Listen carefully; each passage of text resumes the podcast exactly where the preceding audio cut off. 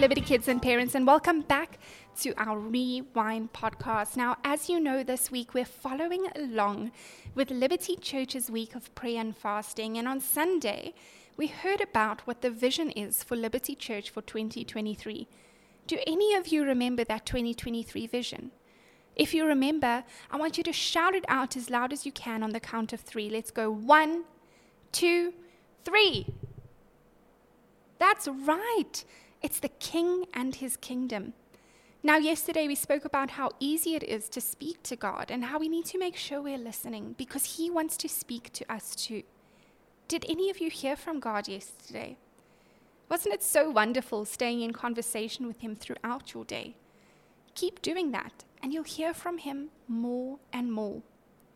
On Sunday, we spoke about an incredible verse, and this is pretty much the theme verse for that vision, the king and his kingdom. And it's Matthew 6, verse 33. It says, But seek first his kingdom and his righteousness, and all of these things will be given to you as well.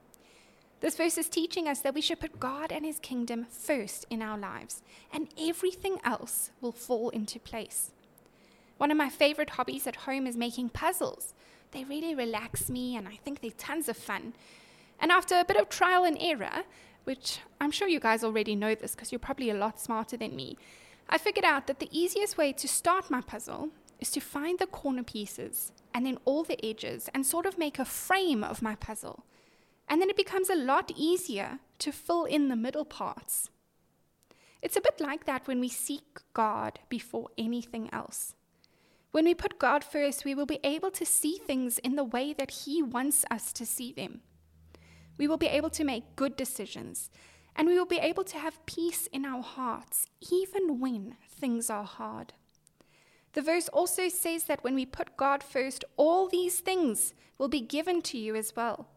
This means that God will take care of our needs and we don't have to worry about them. Remember those conversations we're going to be having with God.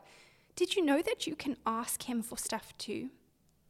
So we learn that if we put God first in our lives, He will take care of us and we will be able to make good decisions.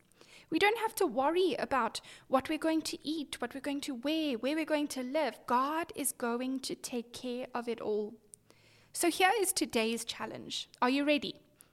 Wherever you are right now, why don't you reach out your hands like you're about to receive something?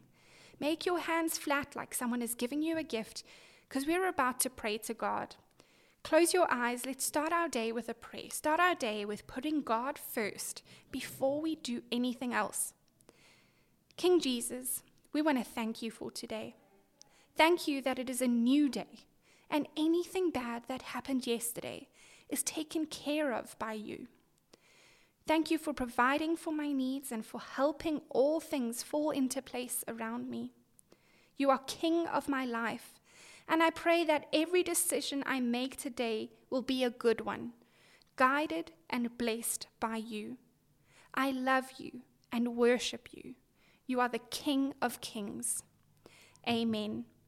Now, I want you to join us again tomorrow because we're going to speak about what King Jesus is calling us to do in his kingdom.